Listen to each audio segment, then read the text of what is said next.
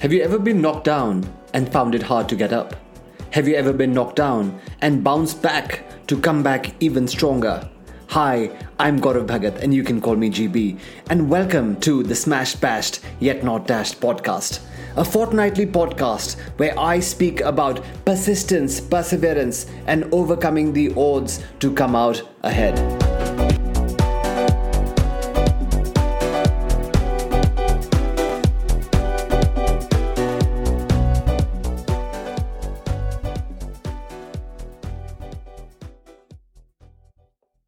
Hello, welcome back for episode eight.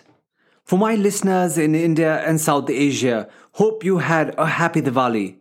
And for those listening in from the States, I hope it was a happy Thanksgiving. I had managed a bit of a break myself over the weeks gone by, and I must say, the first one in eight months was great.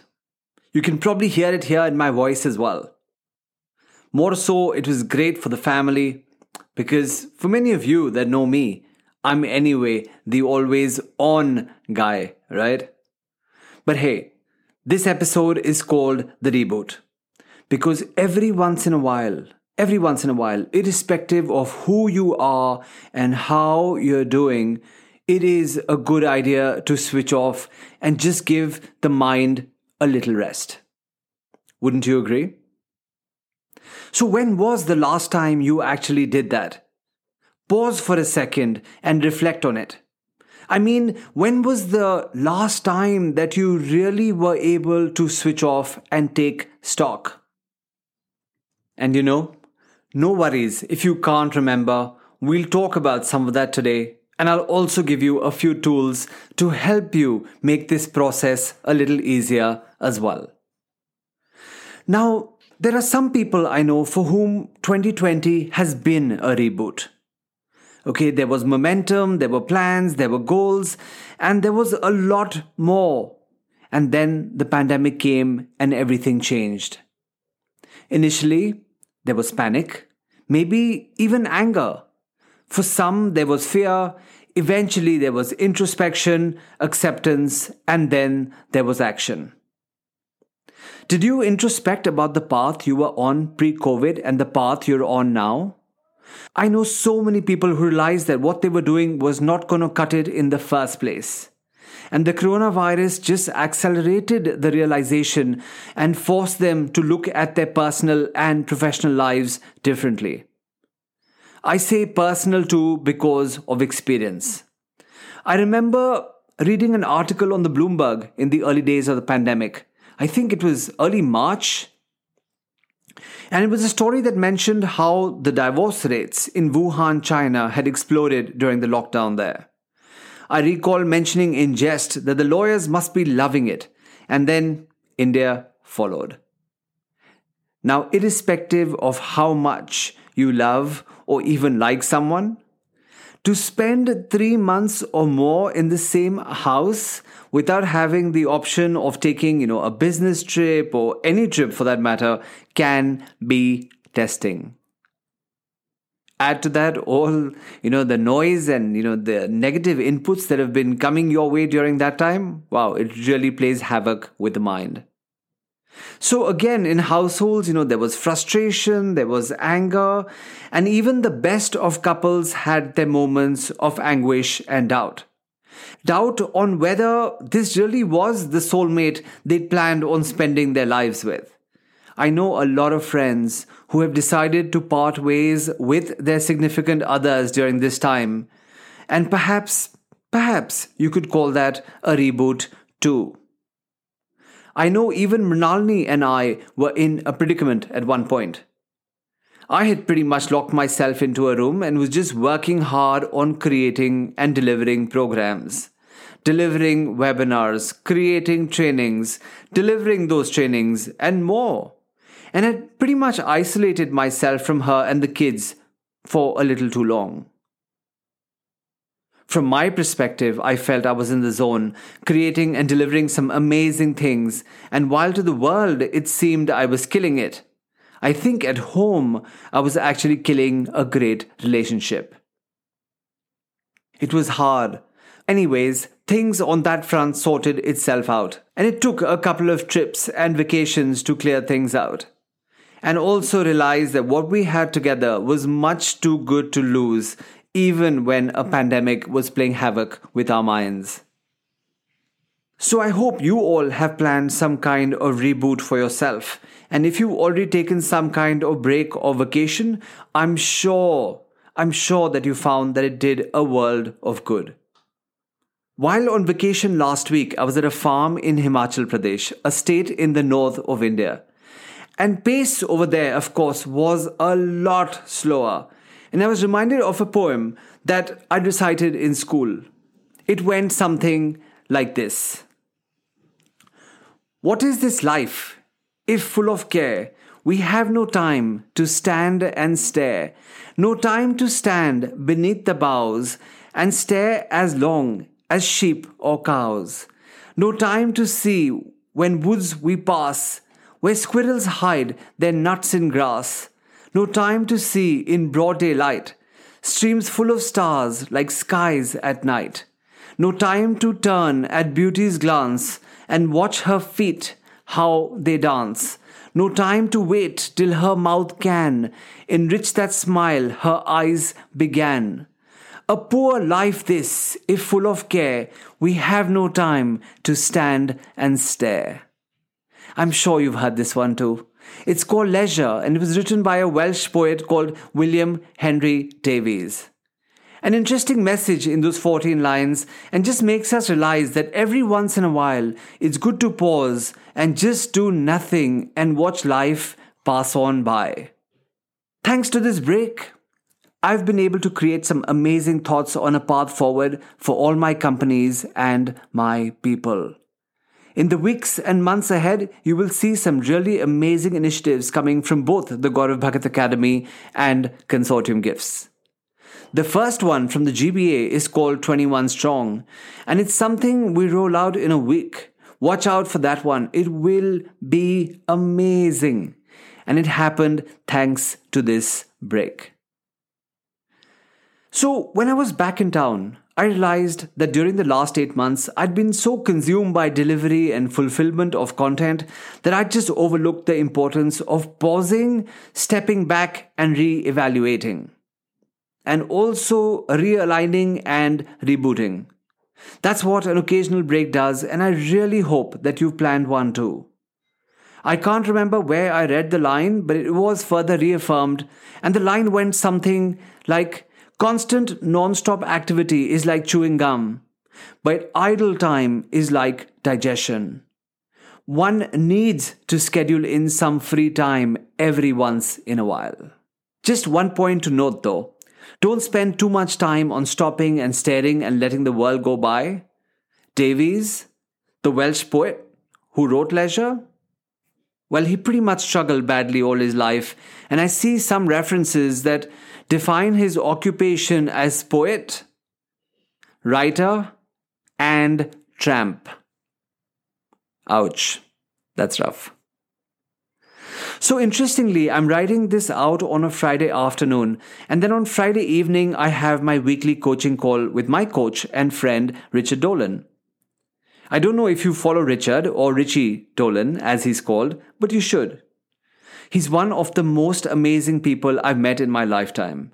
He's also the head of licensing at Grand Cardone Enterprises and a performance coach for some of the biggest names in the world that include Mike Tyson, LeBron James, the Miami Heat, and the L A Lakers.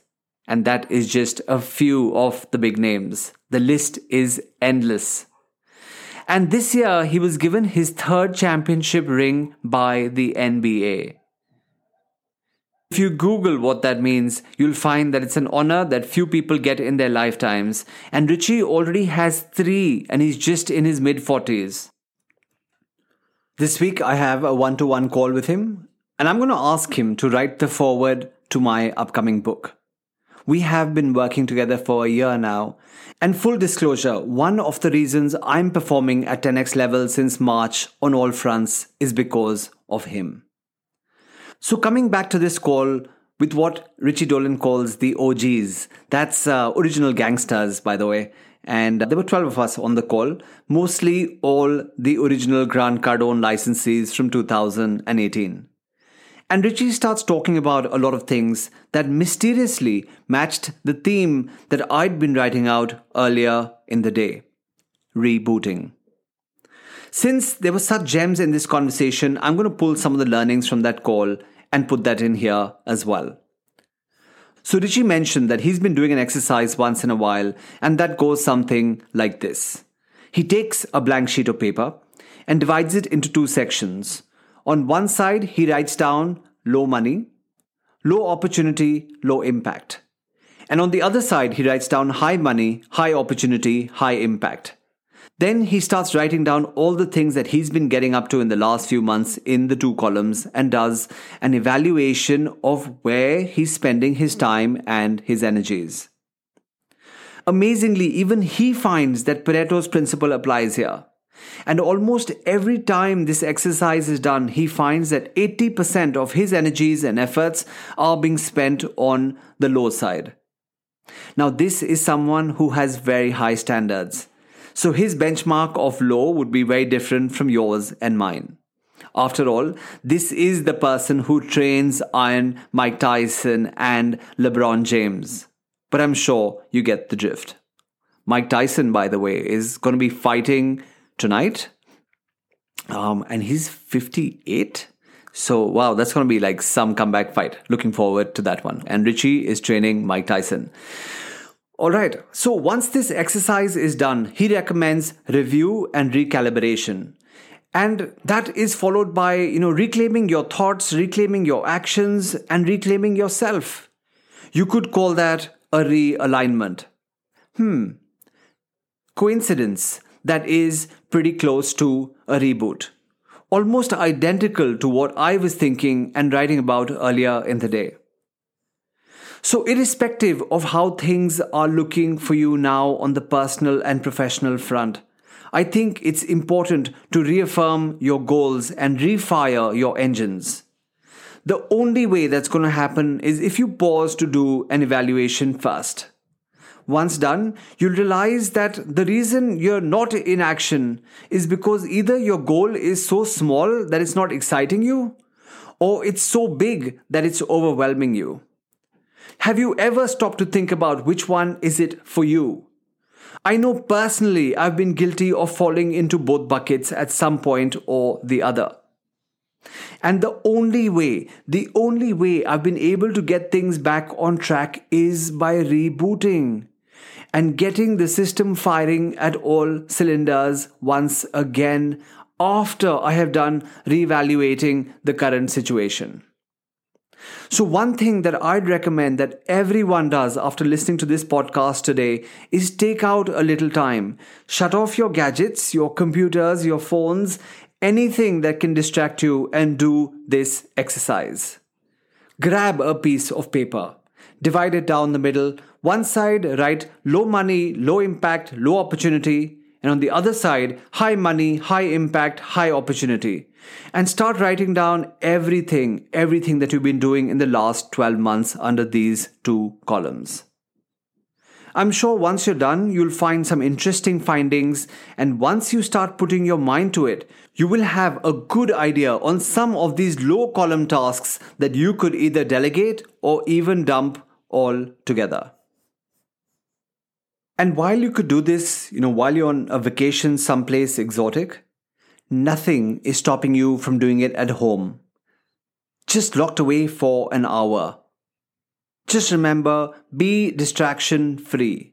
Speaking of distractions, just been reading some amazing things from two amazing authors, Nir Eyal and Jim Quick. And I'll talk about, you know, some of my learnings and takeaways from there in further episodes. Today, I just want you to explore the possibility of evaluating where you've come from, where you are now, and where you're heading. Also remember, in our journey of setting and pursuing goals, it's so important to appreciate the person we're becoming in the pursuit.